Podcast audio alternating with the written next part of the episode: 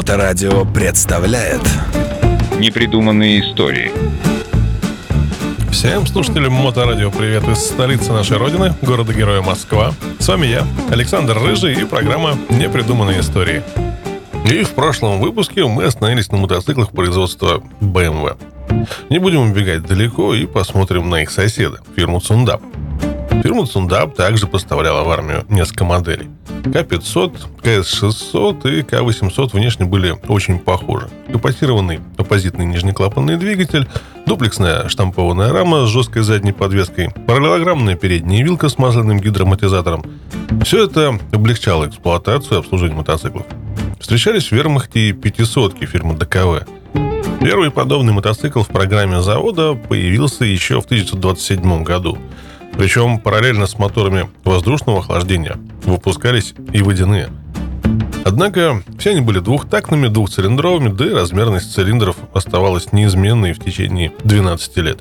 В 1934 году начала выпускаться модель 5B500. Постоянно модернизируясь, она продержалась в производстве до 1939 года. При этом модификации люксус оснащались диностартером. Встречались варианты с приборным щитком и двумя фарами. Как и другие мотоциклы фирмы, этот имел штампованную раму, моторная передача была шестеренчатой, а на носке коленвала имелся демпфер крутильных колебаний. Всего было сделано 19 600 штук. Летом 1939 года увидела свет модифицированная машина, несшая индекс NZ500. Изменилась размерность цилиндров, а взросла с 15 до 18,5 лошадей мощность мотора, а моторная передача стала цепной. Появилась пружинная задняя подвеска, имевшая две степени упругости для езды с коляской и без нее, что регулировалось специальными рукоятками на кожухах пружин. Центральный переключатель из-под сидения перекочевал на бензобак. В таком виде выпущено было 4600 мотоциклов, большая часть из которых как раз-таки попала в армию. Главные союзники немцев – итальянцы – эти также предпочитали продукцию ведущих производителей, имея вдобавок более жесткий стандарт для отбора. Несмотря на то, что фирмы Банелли, Биончи, Гилера и Мотогуччи в разработке мотоциклов шли каждой своей дорогой, почти все мотоциклы, поставлявшиеся ими в армию, были скроены по одной мерке. 500-кубовый нижнеклапанный мотор, считавшийся наиболее пригодным для военного времени, параллелограммная передняя вилка, пружинная задняя подвеска с фрикционными амортизаторами и ручное переключение передач. Очень были распространены у итальянцев такие рагули, за которые мог держаться задний седок.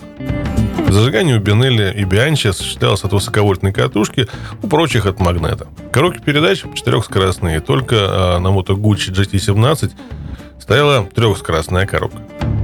Эту модель можно считать ветераном. Подготовлена она была еще в 1936 году для войны в африканских колониях. Побывала и в Испании во время гражданской войны – на этот мотоцикл с горизонтальным цилиндром и мощностью моторов 13 лошадей даже в одиночном варианте устанавливалось легкое вооружение. Клапаны располагались по разные стороны цилиндра, так называемая Т-образная конструкция. В передней вилке имелись дополнительные пружины. Всего за время производства было выпущено 4810 экземпляров. Несколько слов о задней подвеске итальянских мотоциклов. Фрикционные амортизаторы были усилены в сравнении с передними – Упругие же элементы состояли из нескольких пружин с проходящих через них штоками. У Бенелли и Бианчи элементы подвески скрывались в вертикальных трубах задней части рамы. У Гилера ступица заднего колеса соединялась через качающиеся рычаги с подпружиненными штоками, располагавшимися в горизонтальных трубах над задним колесом. А вот у Мото Гуччи заднее колесо вместе со ступицей крепилось в пространственной раме сложной формы, качавшейся на поперечном шкворне. Рама двумя тягами соединялась с блоком пружин, которые находились в специальном коробе под цилиндром двигателя. В заключение буквально два слова об оснащении армии некоторых стран, оккупированных немцами. В Австрии для армии и полиции делался четырехцилиндровый Пух-800, но 550 этих монстров не смогли составить серьезной конкуренции немецким моделям. Чехословакия имела развитую мотопромышленность, тем не менее мотоциклов с моторами выше 350 кубических сантиметров практически не выпускала, а для армии закупалась 500-ками FN и БСА, хотя легкие мотоциклы все-таки использовали свои. Франция и Бельгия Хотя имели множество мотоциклов от 500 до 1000 кубов, комплектовали свои армейские части специально подготовленной техникой. Но рассказ от спецтехники, так же как и о тяжелых мотоциклов стран антигитлеровской коалиции и нейтралов, вас ждет впереди. Ну, а я с удовольствием напоминаю, что все выпуски программы этой серии можно слушать в подкастах радиостанции в любое удобное для вас время. А на сегодня это все. С вами на волнах Моторадио были непридуманные истории. И я, Александр Рыжий, город Москва. До новых встреч. Непридуманные истории. На Моторадио.